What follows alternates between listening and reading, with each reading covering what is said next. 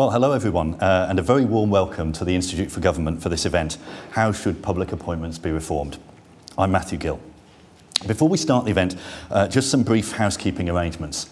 We will be tweeting from IFG events and using the hashtag IFG public appointments, so please do follow and uh, tweet along. If you're watching online, uh, please send in your questions as early as you like. Please keep them relevant to the, to the subject, obviously, and if you give your name and where you're viewing from, it's always great to see. You can post your questions in the panel that's to the right of your screen. For those in the room, a microphone will be available during the Q&A portion of the event, so do start thinking about what you might ask. And we'll have a video and a sound recording on our website within 24 hours. Ministers make a wide range of appointments to key roles across the public sector, and ensuring a high calibre of appointees is important. There are many excellent appointees leading organisations ranging from NHS England to the Nuclear Decommissioning Authority, but the public appointment system is under strain. In particular, there's persistent public criticism of perceived cronyism, particularly in some high profile cases like Ofcom and the Office for Students. Politicians don't always trust the system to deliver appointees in whom they can have confidence. Those who administer the appointments process can find it chaotic and pressured, and candidates can sometimes be put off by delays in decision making and may be unable to understand how decisions have been made. Now, the overall picture is mixed and by no means all negative, but most people involved in the public appointments process agree that it could work better. There is less consensus about what to do. In August, we published a report called Reforming Public Appointments, and this looks in depth at the system and sets out a roadmap for change. The government has begun to suggest some reforms, and there are welcome initiatives such as the Boardroom Apprentice Scheme, which aim to encourage a wider range of candidates. But we argue that much more should be done to reduce delays, enhance transparency, and increase the scope of regulation, while retaining the principle that public appointments are made by ministers from amongst those candidates judged appointable on merit. We aren't here today to discuss the Institute's report specifically. That's available online. Uh, we'll email a link to everybody afterwards, and there are, sm- there are a small number of hard copies on the landing for you to peruse outside. But we're delighted to welcome a very distinguished panel uh, today who can discuss what is working and what is not working in the public appointment system from a range of perspectives, focusing particularly on the relationships between the public appointments process, ministers, and Parliament. So I'd now like to introduce our, our panel. Um, beginning uh, to my right, William Shawcross CVO was appointed Commissioner for Public Appointments last year. He served as chair of the Charity Commission between 2012 and 2018 after a long career in journalism and writing. Thank you for joining us, William. Pleasure. Lord Jonathan Evans is chair of the Committee on Standards in Public Life. He served as the Director General of the British Security Service between 2007 and 2013. Welcome, Jonathan.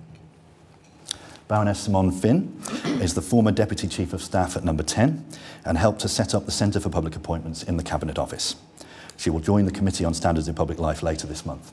It's good to have you with us, Simone. Thank you. Sue Gray is second permanent secretary at the Department for Levelling Up and at the Cabinet Office, and she was previously Director General for Propriety and Ethics at the Cabinet Office. A very warm welcoming to you, Sue. You.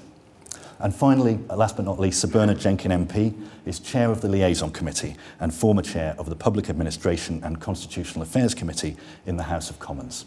He's been a Conservative MP since 1992. Thank you for being here, Bernard. So, uh, welcome everyone, and let's start by asking our panelists how the public appointments process looks from their particular positions in the system. So, William, if I begin with you, um, you began as commissioner a year ago. Uh, what have you found? What works well, and where is there room for improvement? Well, uh, as, as you said, um, every organisation can work better, anything, anytime, in government or out of government. That, that's a given. Um, I have actually been very pleasantly surprised by the way in which the public appointment system works. Um, and it's been a huge privilege for me to take this job, to be, to be given this job after a, a panel, and uh, to see, after, after, as you said, running the Charity Commission for six years, which was a wonderful job, to see how public appointments work. It's an absolutely crucial area of government and one in which obviously the public is deeply and properly interested. Now, the, the, it's, a very complicated landscape, and it's been a great privilege for me and a, quite a difficult task to try to learn to understand all its nooks and crannies and the way in which it functions. I just, just want to state the obvious to you that the role of the commissioner is not to choose candidates let alone to make appointments. My role is to provide is, is much lesser than that. And the, the, title, the Commissioner for Public Appointments, sounds rather wonderfully Gilbert and Sullivan, I always think. But it's not as, uh, as it's not as, as, powerful as the role of the Chief High Executioner. Or, or, or his, any of his sidekicks. My role is to provide independent assurance that the processes of appointments, and particularly the panels which make many public appointments are run properly, openly, fairly, and uh, uh, according to the rules of uh, the governance code. We um, look at the appointments to some 330 public bodies a year, from the chairman of the BBC and the Ch- director general of the BBC, chairman of Ofcom, which a was a controversial one earlier this year, to um, much smaller public appointments in, in Wales, for example. But, and many of those 300 bodies to which we make appointments do hugely important work. They all do important work. At some, some of them are much bigger scale, like Ofcom, than, uh, than small Welsh NHS organisations, but they too are, are obviously an important part of the structure of the country and the way it works. And in fact, um, of the 1,000 appointments and reappointments that we make every year, there are very few issues of uh, problems that arise. And those that do arise become, uh, in, especially if they're in big bodies like Ofcom or the Charity Commission, or before my time, the Office for Students, they sometimes create a bit of a stir and a stink. But I think it would be wrong to say that the, uh, Ofcom one that we had this year and the Charity Commission one we had this year, it's wrong because of those two examples to say that this system is broke. It ain't broke and I don't think it needs a huge amount of fixing. Having said that, the report that you've done is extremely useful and careful and, and, and helpful, but, I don't, but, I, but I, I, I don't want to give the impression now that there's a vast amount of work to be done. It's a great temptation when people come into government say, to say, we need new, I, I need new, I, I need more, more, more, more staff, I need more money, I need new, more powers. And I don't think that's the proper thing, in particularly in a time of great crises in other parts of government. I don't think I should do that. This, as I say, this is not in crisis, this system. It's, there are problems, and one of the major problems I think that I've encountered this year is one of delay, that uh, public appointments processes take much, much too long. Not all of them, but many of them. And that's very, very off-putting to candidates and dis- deters candidates from applying and that's, that's, that is a very serious issue. And it, the, the, the, the problem of candidate care is one that I have tried to focus on and will try to focus on further and speak to departments more, uh, more, more, I don't want to use the word sternly, but more urgently about this, and to number 10 with the new, um, the new government that's in, installed now, because that I think is, is, is hugely important. Um, and uh, just briefly in closing, my, my role is to ensure within that context I've already described that the, uh, that the process of the um, enshrined in the Code of Conduct, the government's governance code, is followed. And that means, for example, political activity must not be the reason for an appointment, but it, cannot be, it should not be the bar to an appointment. What, is ma- what matters about political activity of any candidate applying is that it should be transparent. And one of my roles is to see that independent members, uh, particularly uh, senior independent members uh, are, on very important panels, are chosen with great, great care. And that's something I've done uh, my, with my wonderful but small staff have done with, with, uh, with care, I hope, this year. And we haven't had any problems with that. No, no, no there's, there's, not been massive government resistance to any of the things I've suggested or the people's uh, independent panel members who I, whom I've questioned. It's been a cooperative exercise, which I think has has been very good. But anyway, I think I've already spoken more than five minutes, and I have got other things to say about diversity and so on, but I think I should turn it back to you now at this point. Now. Great, thanks so much. So many themes there, including not to extrapolate from high-profile cases to everything, uh, but also to focus on some of the work that could be done around delays. Um, Jonathan, um, the Committee on Standards of Public Life looked at this issue last year. Yeah. Um, what did you find? What do you think could be I think, improved? Yeah, we, we did a report last year called Upholding Public Standards, uh, and we took evidence, amongst other things, on the appointment system, although not in as much detail as, as your report. Uh, I think you know, what we saw was broadly consistent with a lot of what William has been saying, which is we did not conclude that the, that the process was bust uh, and that this was you know, a, a, a disaster area at all. But we did agree with, I think, the comments at the time of the then Commissioner that the system was under pressure. And there is an inherent balance within the public appointment system between, on the one hand, the role of ministers in making the appointments, and on the other hand, the, the independent element that tries to ensure that appointments are done in a way that is perceived to be and is fair and transparent. And to make that balance work effectively, you need a degree of um, of restraint on both sides uh, and to, to, make, to want to make the balance work. Uh, and one of the, some of the evidence that we heard suggested that it was un, there were pressures. Uh, we certainly uh, heard evidence around the question of delay, uh, as William says. Um, we were concerned about the apparent growth of unregulated appointments, and it was quite unclear sometimes as to exactly where the line was between regulated and unregulated appointments.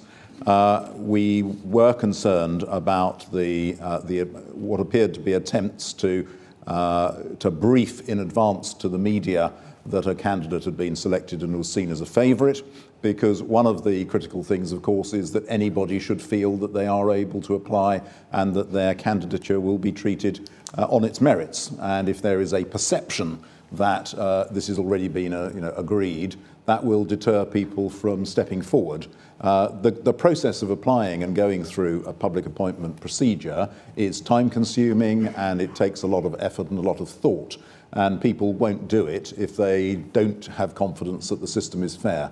And it seemed to us very important that, that we do not allow that perception to come in, particularly for high profile and, and uh, very important appointments, that in some way this is a done deal. Uh, whether or not that was the case, it's the perception that actually matters quite a lot in this context. And it goes also, uh, and I'm sure we'll come on to this later, on uh, to the question of diversity of candidates and ensuring that it's not always the usual candidate, the usual suspects who apply.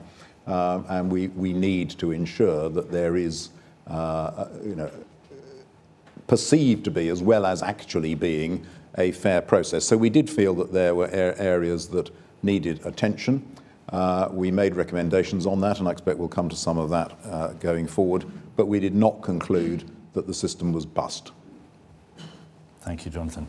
Um, so, um, points there on the scope of regulation and also avoiding the perception of, of uh, appointments being a done deal when people um, apply. Um, Simone, you worked in number 10 for um, a long period on, on these issues. Um, how does the system look from, from that perspective? And in particular, do ministers get the support they need in engaging with the system? And how can they approach the appointments process better? Thank you. Um, it's, it's, it's good to be able to talk about the role of number 10 because that's always attracts a good deal more attention and potential criticism. Um, the useful, uh, so, so, I just want to clarify a few things about what the role of number 10 was, basically, um, is. Um, firstly, public appointments are, especially the big implementation ones, are very important. You know, government gets judged on whether or not they can implement their agenda. That's what the public is is assessing them on. And therefore, the individuals who are running the arm's length bodies that are meant to deliver that are, are, are critical. And, um, and therefore, for, for the Prime Minister to be taking an interest um, in, in these big high profile jobs is, is, not, uh, is, is, is not unusual or, or sort of suspect, if you, if you see what I mean. Um, so, uh, but you know, um, normally we wouldn't look at all the appointments, as William pointed out. There are huge numbers of appointments that different departments and different ministers make. Um, but it was one, the ones that were the absolute priority for, for the Prime Minister, the ones that she showed a lot of interest in. Um, for example, um, the National Health Service, um, when the NHS chair came up, that was one we all um, worked together with Number 10 and the Department of Health and with headhunters and brought everyone together to make sure we had a very strong field of candidates. Um, in terms of number 10 showing an interest, um, one of my observations has been that across Whitehall, the public appointments um, the, units or whatever in different departments are, are often seen as a bit of a poor relation. Um, they're not given the uh, priority they need. So, to answer your question on our ministers being given the right support, not necessarily. So, the fact that if, if at the centre there is, there, is a, is, there is some interest being taken, that is actually quite good because it raises the profile. It means that ministers have to think about how they are delivering the agenda for the, for the government. It also see, uh, seeks to bring all views together. There's nothing more annoying than somebody coming back and saying, number 10 things. I mean, number 10 is a building, not a person. And, um, and, you know, so, and you'll often find that there are different views within number 10, for example, let alone different views across Whitehall. So, um, so it's quite useful to um, actually sit down, everyone bringing their perspective to the table, um, the different um, advisors to different ministers who are responsible for the appointments and asking them what they actually want from that appointment because that informs the job specification and the sort of person who's being you know, sought to, to run that role. It's also a very useful tool for improving uh, diversity because you can get the spectrum across the board and you can bring together candidates who might have been near misses on other jobs elsewhere to say, well, actually, that candidate might be good for that role. Um, so it, it's, it's, it's actually, it, it's less suspicious. And as I say, you know, the, the NHS England appointment was a, was a very good example of how bringing all sides together was, was quite useful.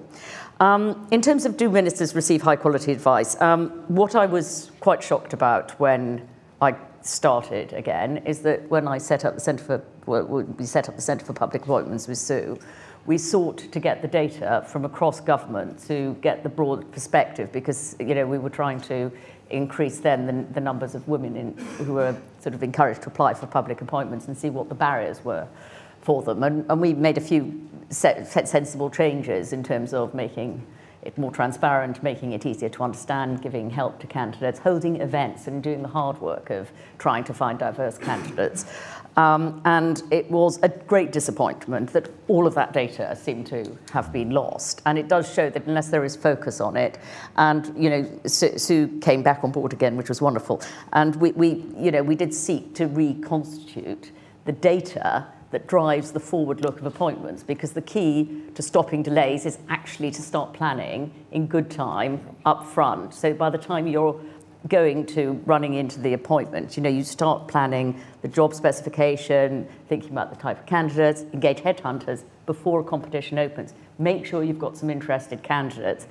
Make sure the competition ends a good two or three months before the job actually needs to be taken up so that important, good people can actually give up what they need to do to take up that job. None of this was there because the data wasn't there.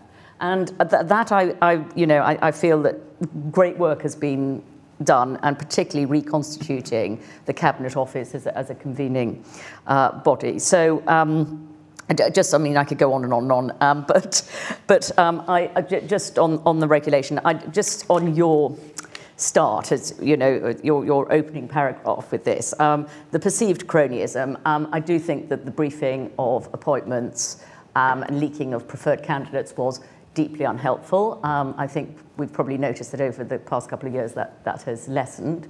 Um, and it should not happen, and it's, it's unfair. And most of the candidates who were briefed out didn't end up taking those jobs. It's totally counterproductive anyway, or didn't even bother applying because they get lacerated. The press needs to be a bit more careful about attacking people who actually want to put themselves forward to do something in the public good. But the press seems to think it's a field day as well to to criticise um, anyone who wants to do do one of these jobs, and, and, I, and I don't quite understand why not. Um, I don't think politicians don't trust the system, but to go to the inherent conflict, as, as which Jonathan mentioned, between um, the, be, be, between um, you know, the independent element and the ministerial merit element, it's, it, the governance code is, is, is quite clear on that. What should happen is that you don't want to appoint, as you put it, what are the incapable and the uh, uh, uh, in, uh, inexperienced or whatever. You, don't, you, you should not be appointing people who are not capable of doing the job. So the, the, role, the importance of the role spec is to have an objective assessment on how those candidates should fill the role. And, um, and, and that is the independent element. That is what should give confidence in the system. And there should be no question you know, the minister can direct on, you know, suggest candidates. They say what what the important elements of the, the role are, and the independent panel gives the assurance and the comfort that that should be working. Um, the minister is there should therefore, in a good competition, have a choice of good candidates and should be the the person to make the decision on merit So it's actually, there is a process to allow for that inherent conflict. What, what I thought was rather depressing about your uh, your opening paragraph is that the, for the administrators, the process is chaotic and pressured. The administrators administer the process. So, um, you know, that there is a point at which you have to say you are, you are responsible for that. Um, it shouldn't be chaotic and pressured. There needs to be adequate planning. Um, and in terms of candidate care, I absolutely couldn't agree more. And the delays are a product often of um, not, not enough forward planning. Um, but I will, I, I, will leave it Thanks there for now. There's, Thank you. There's lots there. and I think um, that the point about data and process is something actually that we focus quite a bit on in the report. So I think maybe, Sue, as we turn yeah. to you, let's start there. I mean, I guess the, the, the, the and maybe, maybe you can tell us a little bit about what, what the Cabinet Office is, is planning on yeah.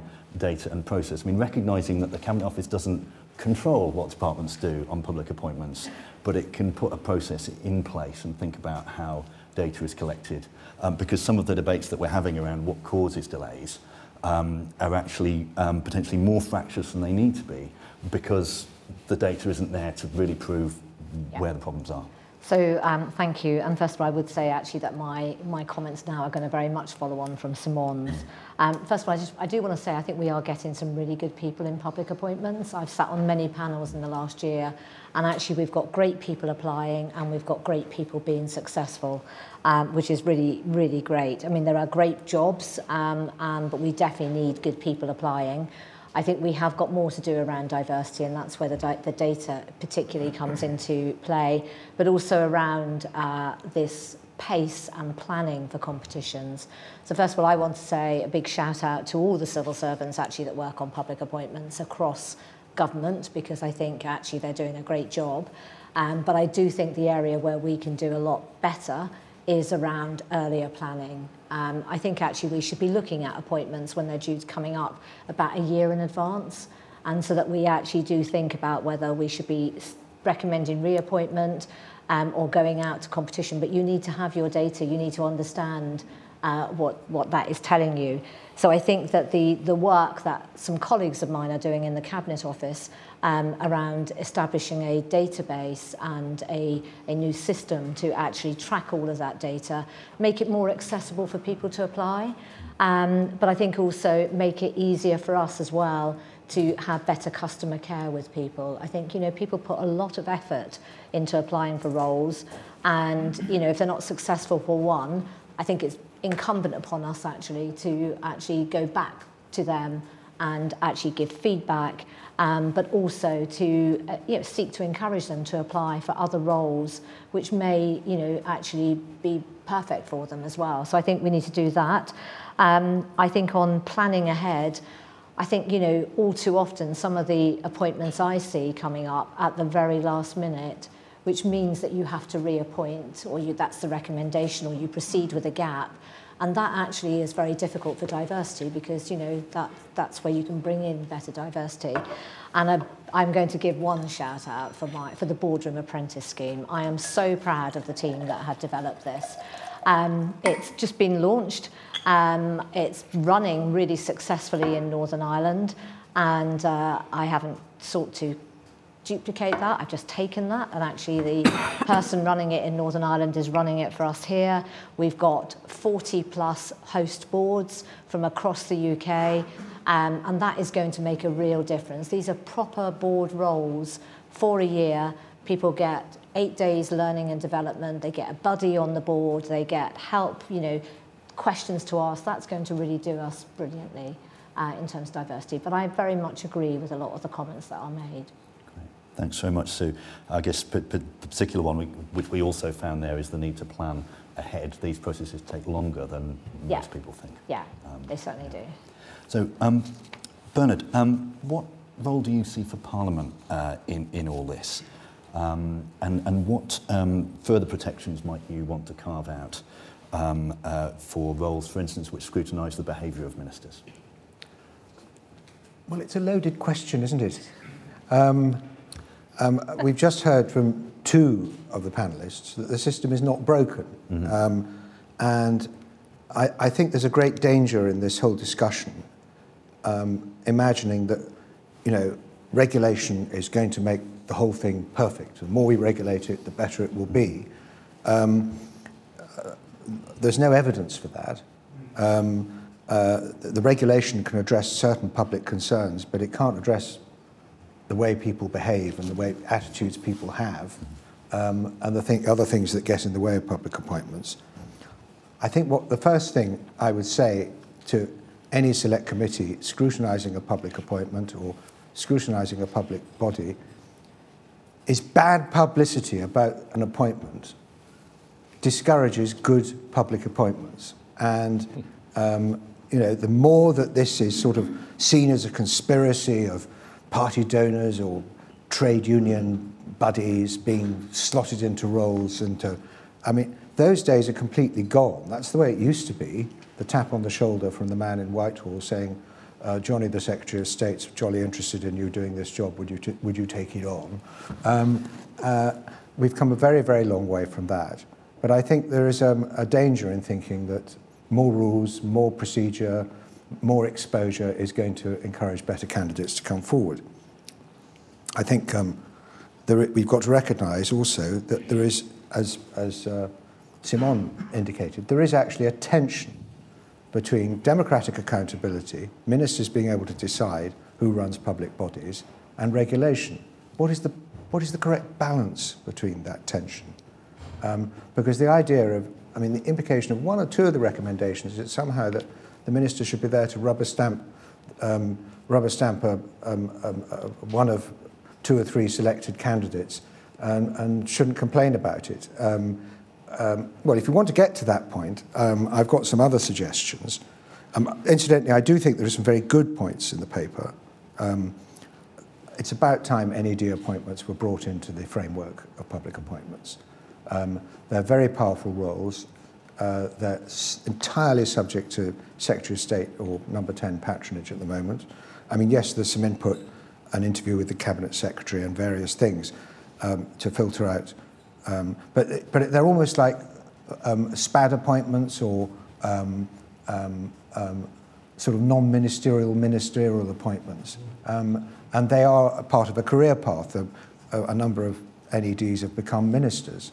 Um, it's, a, it's seen as an apprenticeship to becoming um, a getting a peerage and becoming a minister. So, you know, th- there is a lot of unregulated patronage there, and there ought to be some. Uh, th- that's a good suggestion.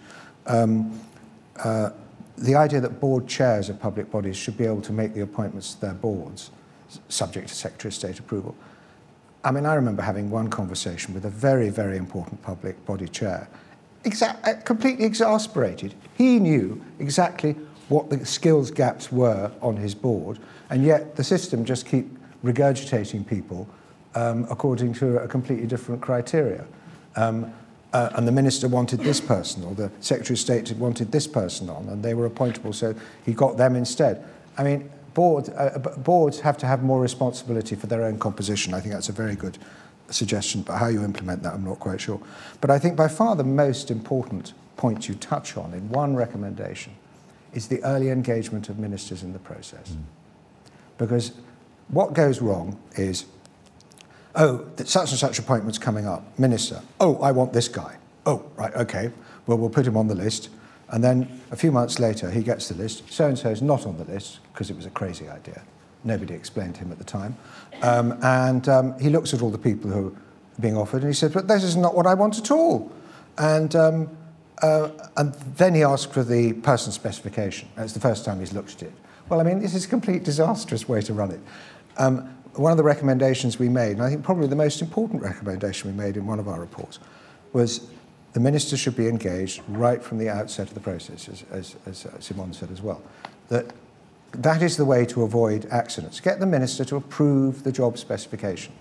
Get him to sign it off, um, because then he's engaged in the process and he will be more committed, or she, to the outcome. Um, because I think um, there is a sort of divide. There is a suspicion that it's always the usual suspects that will apply. And um, in terms of diversity of thought and diversity of type of person, um, I'm leaving aside the shortage of women and ethnic minorities and disabled people. I mean, that's certainly true. Um, but in terms of diversity of thought, the system doesn't produce diversity of thought. I have to say that the standard competency-based interview or uh, uh, conducted by the public sector is quite far away from what businesses do and what uh, indeed other parts of government do in order to make sure you're getting the right people. Um, they can be a, a bit constipated, and people who give the right answers sort of get the job, and people who don't get, give the right answers, oh, that person won't fit. I've been on a panel where I was told, oh no, that person won't fit at all. He won't have any influence at all. And we had to rerun the interview. In the end, I got the person I wanted, um, who turned out to be an outstanding public service leader. Um, but you know, it, it's not always obvious that the person who doesn't fit is going to be the right person. Um, um, the role of select committees is to provide an atmosphere in which these better conversations promoting trust and understanding between ministers and officials, between departments and public bodies, um, are able to take place. Uh, what, what select committees should not be doing is um, openly second guessing the, the decision of the minister and the system that, that's come up with the name. It should not be um, it should not be looking for a scandal in every public appointment. Um, it should be thinking forward. Uh, the, the best pre-appointment hearings are, are, re, are, re, are respectful, short, and I have it on my record. I did one that was much, much too long, you remember. It was my first pre-appointment hearing I chaired, and they shouldn't be more than an hour. They should be respectful, um, and, um, and they should be aiming to approve the appointment if at all possible. Um, in one or two occasions, we did not. And I would say that there should be a better procedure for. Uh, I mean, if, if, if, if an approval is not made, you're into pretty big disaster territory. You're effectively undoing months, if not a year's work, to find that person and get them into that position in front of the committee. Uh, that person is in danger of being humiliated um, uh, by the decision of the committee that person is go- if they're then appointed by the minister, their authority is already impaired because they weren't approved by the select committee. Um, it's all potentially disastrous. I think select committees should not publish reports immediately after pre-appointment hearings. If there's a problem, there should be a conversation with the minister. And Simone, remember that that's what I did on one occasion. And we saved a lot of pain and face for everybody concerned. Um, and uh, we got a much better appointment out of it in the end. But um, um, uh, it, it, it's, it's a delicate thing, and we've got to remember we're dealing with people. Um, people who've got reputations, people with feelings, and we really are putting off people by some of the more adversarial approach that we've taken. Um, I think a select committee should always remember that, that in, the, uh, in normal circumstances, the pre-appointment hearing is the development of a new relationship with the chair of that public body? How do they want that relationship to start? And don't they want, doesn't the committee want the um, public body to feel that part of their authority comes from the approval of the select committee? And it will create a relationship between that public body and the select committee that will be positive for the future. Um, um, I think that's all I've got to say. Thank you very much.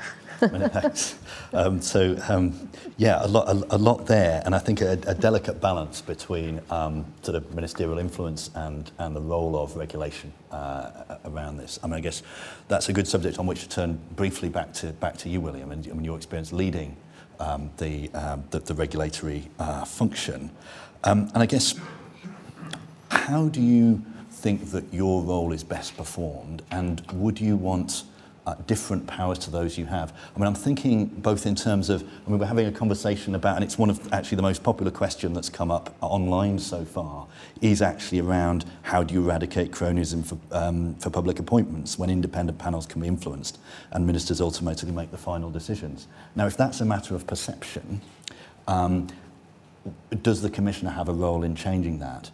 And would you want different powers for specific types of appointments? Um, as, as compared to other types of appointments. Because there's obviously there's significant appointments. There's what we call in the report constitutional watchdogs that look at behaviour of Parliament ministers. Uh, I, I will certainly hmm. address mm. all those important questions. Can I just take up what mm. Bernard was saying at the end about the relationship between an appointee and the committee, yep. so the select committee? Uh, I appeared before his committee when I was um, uh, nominated to um, take on the Charity Commission back in 2011. And uh, it was a fairly tough hearing, and, um, but a very interesting one. And uh, it was particularly, um, so there was a wonderful Labour member from Newport, Paul Flynn, who is unfortunately dead now. Uh, but he, he was quite a cantankerous and aggressive and very left wing member of, of, of, the committee, and he took an instant disapproval to me, um, which I completely understood, and because I'd written, I'd written a book about the, I'd written a, a, book about the Queen Mother, and he said, "You're just a flunky of the monarchy, a flunky of the, of the court." I said, "Well, Mr. Flynn, I, I hope that's not entirely true," and he said, um, the, "That wonderful film, The King's Speech, had just been released." And he said, Helena Bonham Carter, who uh, played the Queen Mother, in the King's speech said that your book was total crap. and I said, Yes, Mr. Flynn, you're right. She, she did say that. Um, uh, but I'm, and I was very sorry because I think she's a wonderful actress. anyway, um, I, I, despite, Paul Flynn's, despite, despite Paul Flynn's misgivings, I was a select, uh, uh, the, the, committee agreed to appoint me. And um, I got to know him very well. I made a point of getting to know him because I thought he was a wonderful man. And I, I uh, appointed, when I appointed my own board, a, a Welsh member who was a brilliant young Welsh lawyer. Uh, who spoke fluent Welsh, She'd grown up in Wales. And I, whenever I was visited him, I took her with me. And that helped, helped a lot, I think. and we became actually rather good friends. And he was the um, MP for Newport, and we had an office in Newport. And I really valued his input. So the relationship between the committee and the and appointees is, as you say, absolutely crucial. I think I should declare an interest as well. I think I was on your panel to recruit you. You were. Well, I, I, no cronyism here. No, I didn't know William. I, would never and you were in the Sue. cabinet office. I was in the cabinet office. well, I'd never met Sue before. You had ne- we had never met before. no. We rarely meet. And I hardly ever see you now. I know. I know. anyway, going back to your question, how, how can we make it better? I think that a lot of people have talked about um, delays, delays, delays. That's really, really important. And, and, and candidate care, and Simone agreed. And um, one of the things I found this year is that uh, once the panel has made its selection of four or five appointable people, um, it takes too, often takes too long for the departments to choose amongst them. And sometimes I was told that was because number, the question went to number 10, and number 10 was uh, unable to make a quick decision. And given, the, um, given the, the, the, nature of number 10 in the last 10 years and the problems in number 10, I can understand why the, why the delays were, were, were too long. But they shouldn't be, and that it is a really serious issue. On diversity in general, I'll just give, give you, if I may, the statistics that my brilliant staff have done for last year on of, of the uh, regional diversity, which I think is incredibly important. Um, 57 appoint, percent of appointees come from outside the southeast in the last year. Um, and, but the proport- and that has gone down. The proportion of London and southeast appointees has been rising, which I think is I must try and work against. I plan to spend a lot of time in the northeast and northwest and other areas of the country this, in this coming year to try and encourage more people who hadn't thought about public appointments to think about it, and because it is a really interesting um, job to do and wonderful to serve one's country. A lot of people understand that, and a lot of people want to serve their country. And so I'm going to try and encourage more, more uptake from farther out from the southeast. On ethnicity, those from minority ethnic ba- backgrounds increased last year the, and became it was the second highest year on record. Disability was the weak spot. Um, um, the disability appointments continue to stall, and that's something we have to work on. On gender, last year, the, the women's appointments came up and were the second highest year on record. And um, one of the people, uh, talking about cronyism, people, people can worry about political cronyism. And the, the, the numbers of appointees who had had significant political activity was still below 10%, which is roughly what it always is. And um, two thirds of new members have never, new, new appointees have never had any other public appointment, so that was good. One of the worst things, which I also need to concentrate on, and you'll forgive me if it, this comes from me, is that uh, a, lot of too, a lot of the appointees are too old. um, and less than half of them are aged under 35. And that's really a, a serious issue that uh, we must address to get younger people to take up political appointments. And it's difficult because of the cost of it and the time that it takes out of young, younger people doing their, making their own careers and so on. But on the, and on the question of diversity, the other diversity that I want to try and look at more is diversity of thought, which is really difficult mm. to identify and to pursue. But it's um, my predecessor, Peter Riddell, who was a wonderful commissioner, said before he left um, two years ago there is, of course, a danger of creating a new orthodoxy in the name of diversity, and a new orthodoxy of people who have similar ideas in the Southeast. And that's why he and I think that we should pursue uh, other geographical areas in the pursuit of diversity of thought. I, would just like to read you, if I may, a, a couple of sentences from a young woman um, who wrote to me about this, saying, yeah, the problem people think that the, is, is the worst in appointments is venal ministers appointing their mates. Well, that is, might be a problem, but it's not the most important problem. It's negligible compared to the really pernicious and widespread closed shop in the inadvertent one created by a load of people who speak applicantese and panelese and civil service ease. Those of us who do speak it have no idea of the privilege it gives us. And to those that have it, more will be given. They're cleaning up the public roles. That's, and she was saying, you must try and get people from different areas, different backgrounds, different works, different parts of the country, different jobs to apply for public appointments. And that's one of my priorities for next year. Great, thank you very much. And that's something I know that so you mentioned the Broad Apprentice yeah. Scheme and someone you're very concerned about. Yeah, the apprentice scheme is wonderful, fantastic. Yeah, no, and I think, I, and I completely agree. I think, um, you know, actually with my own responsibilities in the Cabinet Office, um, you know, actually looking and, and levelling up department, looking UK-wide and actually doing a lot more work outside London and South East to get people interested, aware and encouraged to apply and supporting them. I think it's a huge thing to join a board if you haven't been on a board before. And that's why I think the Boardroom Apprentice, giving people, you know, support um, to actually, you know, be a really good member of a board, I think is just so important. And, you know, learning from each other. I think learning from, you know, good practice in other in certain departments and bringing that practice back out, you know, back to other departments but having the data, I think, to show the changes that we are making is really important. But I very much agree with William. Actually, we need to do more. Thank you. Simone, did you want to add anything on that theme? On on what, which theme? On diversity. The, the diversity. Yeah. Well, I mean, I, I, I totally I totally agree with.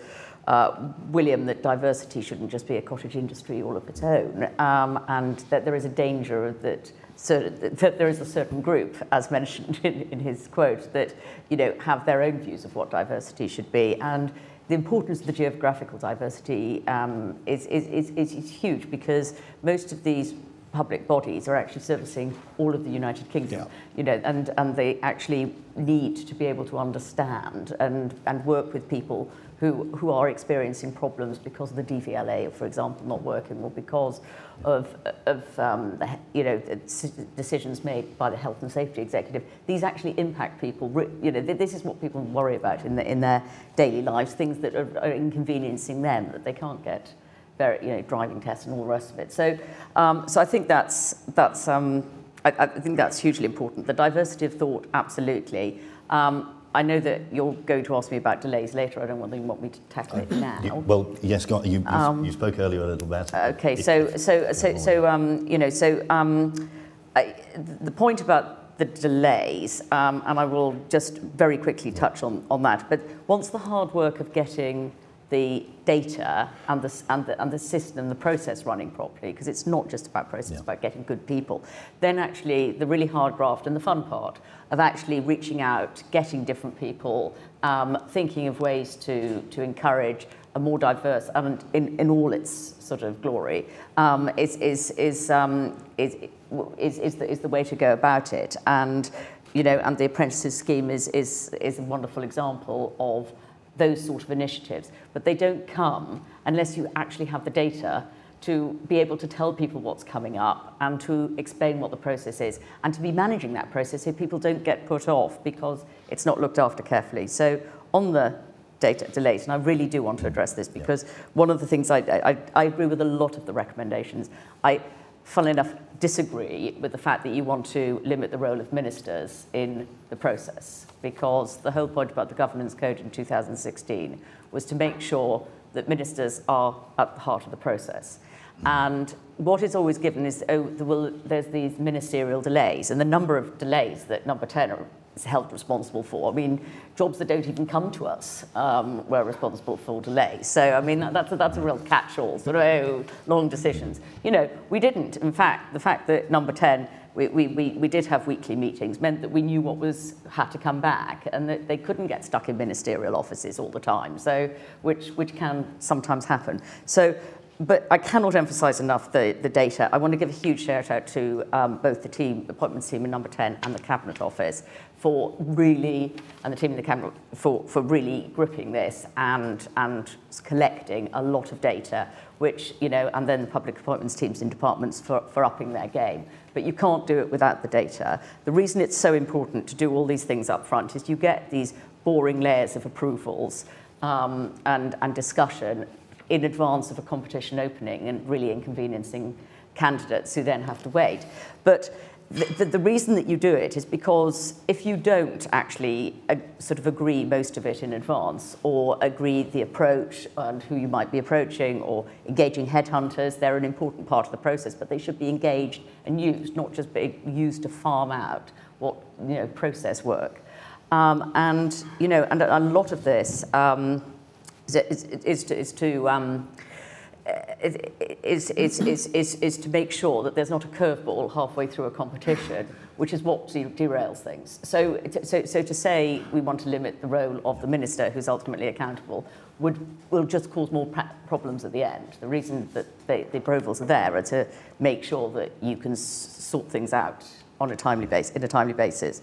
So, um, so the, the data, the, uh, um, the, the time for planning, just very silly things. When a competition opens, you know, agree the dates already when the panel members can meet to agree a shortlist and agree with those who have applied and who might be called for interview that those will be the interview dates. And that you know that the delays are often because oh that panel member's not in the country for the next four months or for the next three weeks or they're on holiday or oh it's Christmas. So it's, agree the date.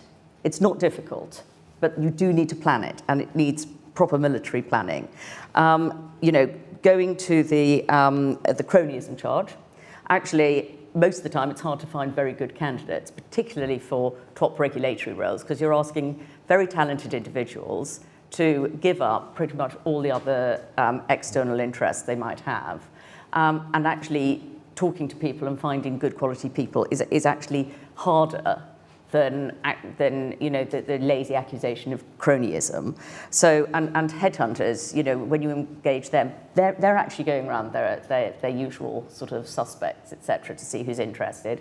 And you're asking them to bring in more people. So, you know, it's, it's, it's, it's, it's a contact sport. It's not just process. Um, uh, the, um, the point that Bernard made about chairs of boards is absolutely critical once you have a very good chair of a board, you should have the confidence that they will be able to um, fill, sort of identify gaps, and they're an important part of the consultative process as well. Um, and if you don't have confidence in your chair, you're not going to engage them. So that's absolutely critical. They should be brought in sooner. And as far as caring for candidates, I cannot emphasize the importance of this enough. And, and the adversarial nature of select committees is, is you know, th- th- these are real people. Th- these people have put themselves forward, and to have their reputation in tatters, it's, you know, when, when you're working there, you get used to sort of, you know, some unpleasant comments in the paper or whatever. But these are not people who are there to put their names in the paper and, and to, to have horrible comments made. And I think there needs to be more of a degree of respect, which is what Bernard was advocating. So I totally agree with that. And, and iron out problems behind the scenes. Great. Thank you, Simone. Um, we need to get to questions really quickly. right about that. It's a nightmare mm. for people who who want to do go into public service and come from um, completely uh, often from very, very quiet backgrounds to suddenly be the object of press yeah. abuse. Terrible. Yeah, absolutely. Um, so there's a connection between having the data on what's going on, mm-hmm. um, the delays that, that are happening in the system, and the diversity of the candidates who can come through, because people need to mm-hmm. be able to mm-hmm. understand yeah. transparently what the, what the process is. Um, I'm going to come to questions in the room in, in two minutes. The first thing I want to do, though, is just take a question that's come in online, and I'll direct that to Bernard if that's okay, which is, is it time to reform the legal framework? Um, so we talked a little bit about the basis of the Commissioner's role earlier. Um, uh, the legislation that sets out the, the, the, the role is in Order Council. Should there be more solidity in Parliament to the role of the Commissioner and the Governance Code, in your view? No. no. Um, it won't solve anything. Um, put, putting more of the procedure into a legal framework will not mould the attitudes, won't promote the trust, the better conversations, they have to take place independently of that, and they will achieve far more. And can I just say a word about this word cronyism? If you look up the dictionary definition, it's pretty unpleasant. but the word cronyism is used in any context where the minister is appointing someone whom they might know. I mean, this is ridiculous. I mean, I know what the press is like, and we know they're licensed to do what they do, and good for them. But we've got to maintain a perspective. The idea that the minister should be able to, should have to say, "Oh well, I can't possibly appoint that person because I know them." I mean, that would be ridiculous. And when you think about it, what is called cronyism is mostly referring to the natural networks that exist in any democratic state. And uh, those networks are very important and they're part of the accountability network as well as the, um, the power distribution network.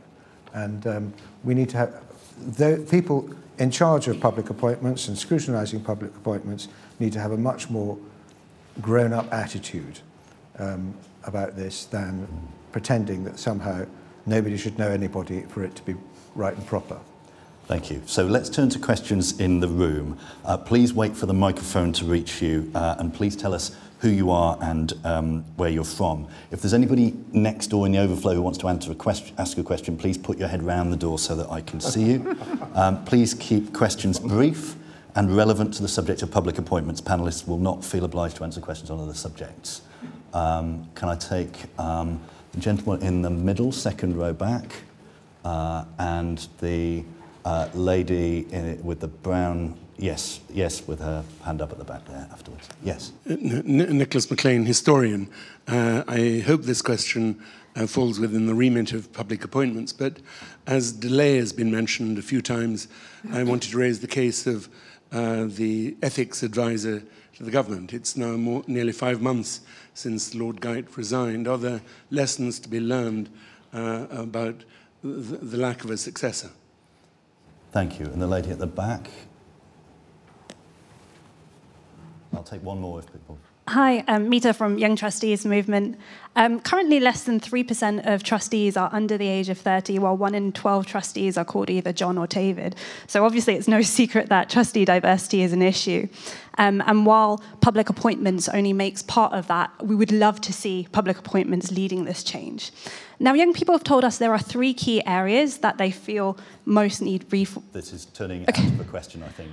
Okay, cool. I'll, I'll so just briefly summarise it because trustees are too old. What, any, any other elements? Yeah, three questions. First, so, which kind of link to the same thing. What knowledge is being valued? Because a lot of the job descriptions aren't valuing key service users that, or, or end service users of organisa- uh, of boards that are working in those areas. Second thing is due diligence. Um, currently, if you have said something controversial to the government, you can be blocked. So many young people have said, who are would be amazing in these roles have told us they've been blocked for those reasons.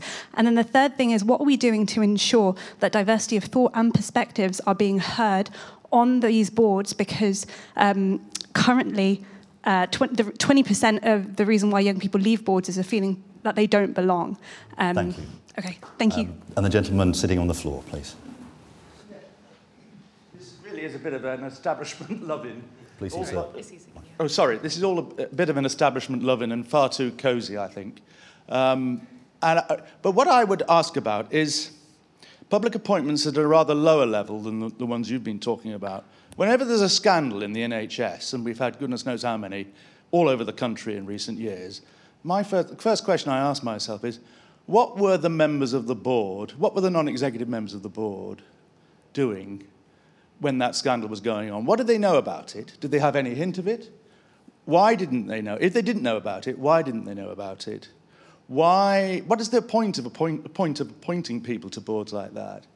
If a scandal will take place and it just doesn't come across their radar, isn't there something wrong with the appointment of lay people to public bodies? And shouldn't government, maybe the IFG, maybe some academic institution, be trying to work out how lay members of boards can operate a bit more effectively than they clearly are doing in many walks of life? And I speak as a a lay member of a couple of, have been of a couple of university boards in recent years, where I've particularly come to that, that feeling. Great, thank you very much. Um, so I'm going to come to you, Jonathan, first because you didn't get a second um, bite of the cherry earlier. I think there's questions there around the ethics advisor. I mean, mm-hmm. I guess the decision there is less an appointments question than a decision not to appoint, but you, you, you may wish to comment. Um, the question on trustees speaks to a, a number of the really thorny diversity questions actually around um, whether, whether people uh, with the right um, skills are being uh, um, recruited, um, the way vetting is done, yep. um, and whether different perspectives are heard on boards. And then uh, looking at lay people on boards and whether they're actually on the ball and competent to oversee um, the, the yep. organisations they're involved in. I think the independent advisor on ministerial interest point. I, I, I, mean, I don't think that's fundamentally a problem with the appointments process at the moment. It's a question of whether there is a political will to have that role, and I think uh, the pre- our previous Prime Minister uh, indicated that she was not enthused at the idea, um, and we haven't heard yet from the current Prime Minister, so we'll see what comes out. But I, I think, the it, it, I think that's a slightly different issue from the process of appointment, uh, and therefore, uh, I mean, I think it's an important issue. Uh, but I don't think it's, it's quite the, uh, you know, just, just an issue about how the process works. Uh, the question of younger people on boards and, and trustees, um, you know, and I'm trustee of several charities, and it is quite difficult to get younger people, partly, well, in my experience, it can be quite difficult to get younger people onto the boards, partly because it does take quite a lot of time, quite a lot of people feel that they are being um, you know, the, the, the, time commitment is not insignificant. So you do get a disproportionate number of early retired type people. Uh, and I do think that's a problem. Uh, where employers actively encourage their staff to serve on boards, that can be a real help. And I've seen this in a school governance context where you know, major employers have said you can have some time off. And I think that's really, really positive, and it is then seen as a positive aspect of their career development rather than not being at the, not being at the office. And I think if we can encourage that amongst employers, that's extremely useful. The question about are non-execs all, you know, up to some of the, uh, some of the roles uh, where there are where scandals come uh, come about. Funnily enough, I spent quite a long time last week speaking to a non-executive director on the East Health uh, East Kent Health Board, who of course, were subject to a very, very critical report. Um, and, you know, the, the, certainly that, some people, if they are there purely, you know, and they haven't had experience of boards, and that's one of the reasons why the board um, uh, apprenticeship scheme is, is important, it can be quite difficult to get behind what the executive tell you, you know, and I've found that myself as a director, you know, and I've kind of used to poking around at things. Um, so I don't underestimate how difficult it can be if you have a, an executive who don't want to share information. Uh, and there are various ways, you know, you try and do that and you try and ensure there's appropriate, you know, you kick the tires, you go and do the internal audit, etc. But I, don't, I wouldn't be too critical necessarily of non-execs um, because the principal responsibility rests with the executives. And if the executives are fighting the board, you need to, you know, it's quite a difficult job actually to get behind that. And it is part of the job is to get behind it. Uh, but I, you know, I, I wouldn't underestimate how difficult that can sometimes be. Thank you. Um, given that we've got limited time, I'd like to take a little bit more from the, from the floor and then, and then come back to the other panelists if, if that's okay. Is there anybody else who wants to um, ask a question? Uh, Henry at the back, the corner. And then the gentleman sitting behind here who I. Um, hi. Uh, I wondered if uh, there were any thoughts on the panel about what could be done in terms of um, the appointments that select committees actually are looking at, because there are certain appointments which you know people might feel that select committees should be looking at, and, and it certainly maybe some that select committees don't need to look at. I mean, I, I was thinking of the recent example of the appointment to HOLAC of Harry Mount, um, who there was a very long appointment process, it seems, but then he resigned within a month, and sort of thing where maybe if a select committee had spoken to him before it happened, maybe that might, might not have arose. Thank you. And the gentleman's in the second row back. Thanks. Uh, Alistair Smith, University of Sussex. In the last uh, year, uh, BEIS has run, I think, four competitions for regulatory, um, significant regulatory roles. Uh, and in each case, uh, the independent, quote, member of the committee uh, had very close relationship with the Conservative Party, two peers, one MSP, one economic advisor to the Prime Minister. Uh, I'd like to ask uh, William Shawcross whether he has a view about uh, the practice of, pretty systematically it looks like, appointing independent members of a party of these panels who have political affiliations with one party. Great, thank you. And as our third question, I'll take one from online actually. This is from William Salisbury, who asks Is the definition of public appointments too selective?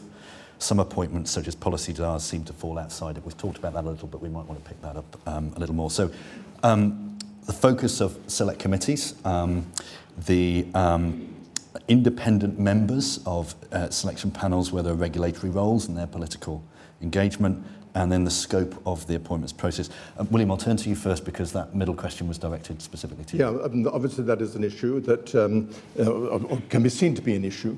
Uh, when I always have to remember that ministers have a right to appoint. My role is to make sure that the panel is done, uh, uh constructed properly. And as I said at the beginning, I think political activity is allowed by panelists, and they can't all be new to us in terms of their political affiliations, but they must, it must be declared. And when we've looked at um, particularly the senior independent members of, uh, um, of uh, important panels like the BBC or Ofcom I've mentioned before, um, th- that's really, really crucial. I have um, questioned a number of independent panel members over the last year, and I'm sure I will do so. And whenever I have questioned whether their independence was adequate or whether their uh, nature of the relationship with the government uh, uh, the ruling party uh, was too close, I have had I've had no comeback. I've had no, no, but in no case, I don't think, has the department or the minister said, um, you're wrong and the, the, the, independent member has been changed. I don't know the two that you've mentioned. Uh, I'm not, and I, hadn't, uh, I wasn't aware of those two. But as I say, uh, my role and the panel role is to make sure the process under the code is properly run, and it has been, I think. And this is a, this is a democracy, and a new, a new government will, is allowed, or any government is allowed to appoint people who it thinks agrees with its policies. And that's something that is, is proper, I think, in a, demo, in a democratic society. Thanks so much. I'm going to give Simon and Sue and Bernard an opportunity if they want to come back on any of those questions really briefly, because it would be good to take Well, on, on, on the... I hadn't, hadn't followed the HOLAC drama, but the, um, I don't think... I think select committees must be confined to a relatively few major public appointments. And I think the suggestion that they should be able to pass on some of the ones that are allocated for pre-appointment scrutiny um, is a good one because it's not always necessary if, it's, if there is a consensus about that within the committee. Um, but I think that we don't want to move to an American system where the whole thing up is sort of, the whole thing is held up by these interminable um, pre-appointment hearings. Our pre-appointment hearings are not on the American model. We don't have that kind of adversarial system about pre-appointment hearings, nor should we, because we, we need to get a more agile system. On the definition of public appointments being too narrow, well, where do you stop? I mean, permanent secretaries? Should there be pre-appointment hearings for permanent secretaries? Oops. No. Okay. no. but I mean, you know, there, there are certain things which, you know, are in the government. You've got to remember that, that Parliament doesn't run the country. Parliament is not the government. Parliament controls the supply of money to the government, uh, uh, controls legislation, um, uh, uh, has to pass the legislation the government wants, but the government runs the country. And, the, and one of the strengths of our system, even through all the turmoil we've just been through recently, the country carries on running. Um, and well, I think the question on, on scope is, is really one about where appointments are already being made by ministers. Mm-hmm. There are some such appointments which are not currently regulated by right. the Commissioner. So, for instance, appointments to chairs of executive agencies, which can sometimes be quite large, should they be regulated? Um, I, I, it's something the liaison committee constantly looks at. Um, I mean, what do you call an executive agency? I mean, there are many, many different kinds of public body. Um, if it's a really significant appointment, um, what we did a few years ago is we collected opinions from around all the select committees and sent a list to the government and said, these are the ones we think we should have pre-appointment hearings for. Um, and that's a constant dialogue between the liaison committee and, and, and the government. But any suggestions, please send them on a stamped addressed envelope and, uh, uh, and we will consider them. Thank you. I, I think so, just on that, I think that some of those appointments, like the executive agencies, they actually may be civil service appointments and therefore regulated by the Civil Service Commission. Um, I wanted to pick up on some questions that were actually raised before that batch around young, getting younger people onto boards. I definitely want younger people. I mean, you know, in the office you have loads of young people, they're absolutely fantastic giving their views. We need them on our public boards and public appointments. And I'd love to have a separate chat about the boardroom apprentice. Um, but actually, I think the other thing I would say is that many, a number of years ago, and actually spearheaded by Simon, um, the work to change the form, the application. We used to have a very competency-based form for public appointments. I don't think many people would apply for it except for the people that are very good at the cut and paste and actually have got the experience to do that. I think the focusing on people's ability is a much better way of actually getting people in, but we've got a long way to go. And actually, when I was in Northern Ireland, I'd taken the Boardroom Apprentice scheme from there, which is brilliant, but they have a very competency-based, very long process form, and I actually don't think it's bringing about the change that you know enough change there. So I think there, you know, there, there are things that we have learned, but I'd love, I would so love for every board to have an apprentice, and then we would get more young people, and it would be fantastic. But domain knowledge and experience in the field is just as an important quality. It is. And how do you, how but how do you get that if you can't get on a board? I mean, no, how I'm, do you... For young people, I totally, yes. totally accept what you're saying, yes. Yeah. For young people. Yeah. I think, you know, we definitely need that, and, that, and they will bring that diversity of thought, that challenge. I think it's brilliant. I think yeah. more of them. I would actually make the boardroom apprentice, I'd give it a kite mark. And so if you've been an apprentice, actually, you haven't got to have years of experience. You've actually had, you've succeeded in the apprenticeship scheme and we should see how we we should see how we can bring them onto boards without actually having to go through all of those. okay, right. I shall. No, that's a wonderful. Thank you. We'll do, We'll try to do that. Fantastic. There you go. We're going to do that. I want to take a couple more questions and then I'm going to come to Simon to have the, the lion's share of the final response time and then everybody can have just a 30 seconds wrap really? up at the end, um, if she wants it. Um, can, can I just make one point on, you, you, you made the very valid point that uh, the, the va- only the value of these jobs is, the, is for the end service user and that's actually the only important thing yeah. as far as I'm concerned. You know, at the end of the day, you're actually meant to be serving the public yeah. and these, these bodies are those of implementation to go to the point I made at the beginning, which is if it's not working properly, that's not okay. So I, so I do think there's quite an important distinction between people who might not necessarily be uh, politically aligned with the government, but those people who are actively hostile to the direction of travel, because it is very important that the government uh, has got people who are at least aligned with their vision of how that service needs to be you know, um, de- delivered, because without that, there is a, an inherent problem because that's what you're judged on come an election and whether or not you've done that job yeah. properly. So uh, just, just on that point. And on the independent point for uh, the independent panel members for BEIS, I don't know those particular appointments, but there is actually a definition of independent, which is you're independent of the department and independent of the body. Um, and political activity needs to be declared. For the very senior jobs, there are senior independent panel members and they can have no political activity. So, um, so there are checks and balances on that. Thank you. A um, couple of interesting questions have come in online. Um, uh, The most uh, high profile is from Anonymous, um, wanting to know how we're dealing with the ever decreasing pool of applicants for lower profile uh, public appointments roles.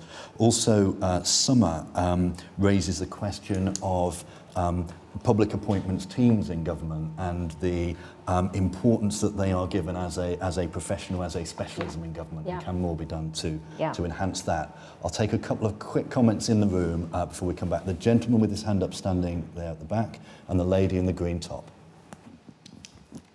Yeah, it's uh, Chris Smyth from the Times. Just wanted to follow up on the point about the independent advisor on ministerial interests, given all the talk about the, not only the reality, but the perception that this isn't a closed shop, that this is a fair process. I mean, how important is this that the, the top of government sends this signal that actually they want to hold themselves to, to these standards, and actually that therefore the Prime Minister does get on with appointing someone uh, to, to scrutinise themselves, as well as the people who are appointed to, to run public organisations. Thank you. Tanya Castell, uh, founding ambassador of uh, Changing the Chemistry, Promoting Diversity of Thought in the Boardroom, been going 11 years. Um, interested to hear about how um, you're looking to, I guess, broaden the scope and encourage more people. Um, I guess the one thing I'm concerned about, given what we've seen, is is how we mitigate for unconscious bias. Because if we, some of those structures and competencies are to help mitigate bias, I'd be interested to know what is planned to try and address that through the recruitment process. Given no human is perfect. Thank you very much. So um, I'm going to give each of the panelists 30 seconds or less before we conclude to respond to anything they haven't yet picked up. Uh, Simon, do you want to start? No, si- simply that what I was interested in, the two questions are related in terms of the low level um, applicants, if there are more of them, that's great. We're reaching out a bit more. Um, and, but to go to, the, was it Suma Chakrabarti, the, the, the Suma, uh, yeah, uh, the, the public appointments teams in departments, I started off by saying I thought they were the poor relations. They shouldn't be. This, these are actually very important appointments, and the fact that number 10 sh- was showed more of an interest has raised their profile. They should absolutely, it's, it's a difficult job. Headhunters are paid quite a lot of money to do these things. They should be used sparingly. So should, um, and this sort of, that sort of expertise should be translated into the public appointment teams. Thanks so much. Sue. I think the, um, I'm just going to pick up on the, uh, I suppose, the, the, the lower profile appointments. I think they are absolutely critical because that is the way you actually get experience and knowledge. And, uh, you know, I think we need to do, I think we need to do more, actually, um, to, uh, to, you know, to, to encourage people to apply for those appointments. Thank you, Bernard. Um, on the question of the Prime Minister's advisor on, independent advisor on ministerial interests, I mean, it is what it is. Uh, the Prime Minister should appoint one as quickly as possible. Uh, maybe it should have a different role and have different powers. Uh, that's a separate question. I think he should get on the appointment, and I'd be very surprised if he wasn't Mhm. making progress with that very quickly. But also, just to add, thank you to all those who apply for public appointments. Yeah. Um, I have never met anybody applying for a public appointment who wasn't genuinely interested in doing something very, very often for far less money than they could possibly earn yeah. doing other things. Yeah. Um, uh, a lot of people are very interested in giving in public service, and we should make it as rewarding as possible in every way other than the money um, that, that they take on those roles. Um, uh, and they shouldn't, shouldn't end in humiliation and disaster for them which is occasionally happens, but it must I not agree. be allowed to happen. Thank you. Um, William. Well, I agree with, the, with that, with, with that entirely. It's very important to appreciate and to thank um, all those who apply for, not let alone actually carry out public appointments. Um, I'd just like to read you a few words from Lord Nolan, whose report ba- back in the mid-90s really set up much of, created the architecture of much of what we've been discussing today, and certainly the um, Commissioner for Public Appointments. And uh, I think this, this whole session represents something of what he said. He said, I, I believe democracy works in this country because its actions are monitored by independent institutions and individuals. Our democracy is underpinned by the integrity and political neutrality of the civil service, the judges, the armed forces, and the police. The members of these institutions must be prepared to protest against any misuse of powers.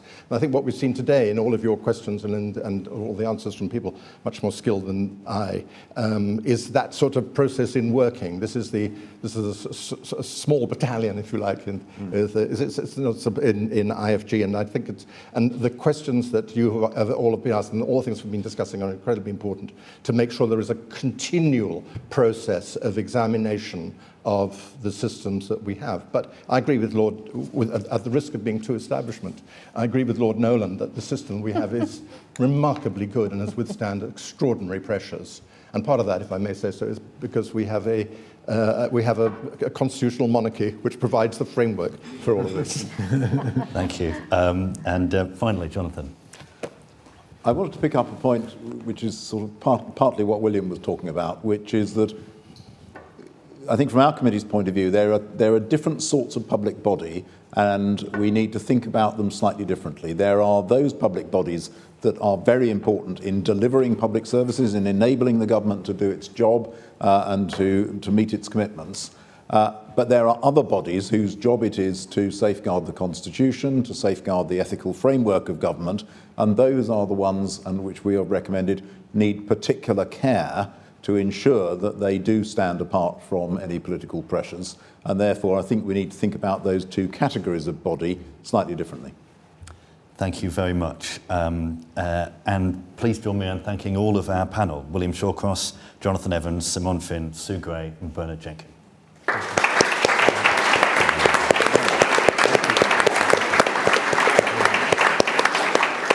I'm, s- I'm sorry we didn't get to all of the questions. Thank you for those of you who had them uh, ready to go.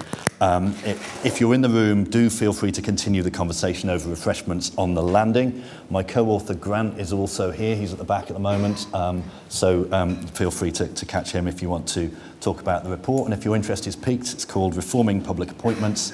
Uh, and you can, you can look it up and read more. Um, please join us for our next event at the Institute on Monday, the 21st of November, Establishing New Public Bodies, What Have We Learnt? And you can register now on the IFT website for that, and I hope to see you there. Uh, thank you all very much for coming, and goodbye.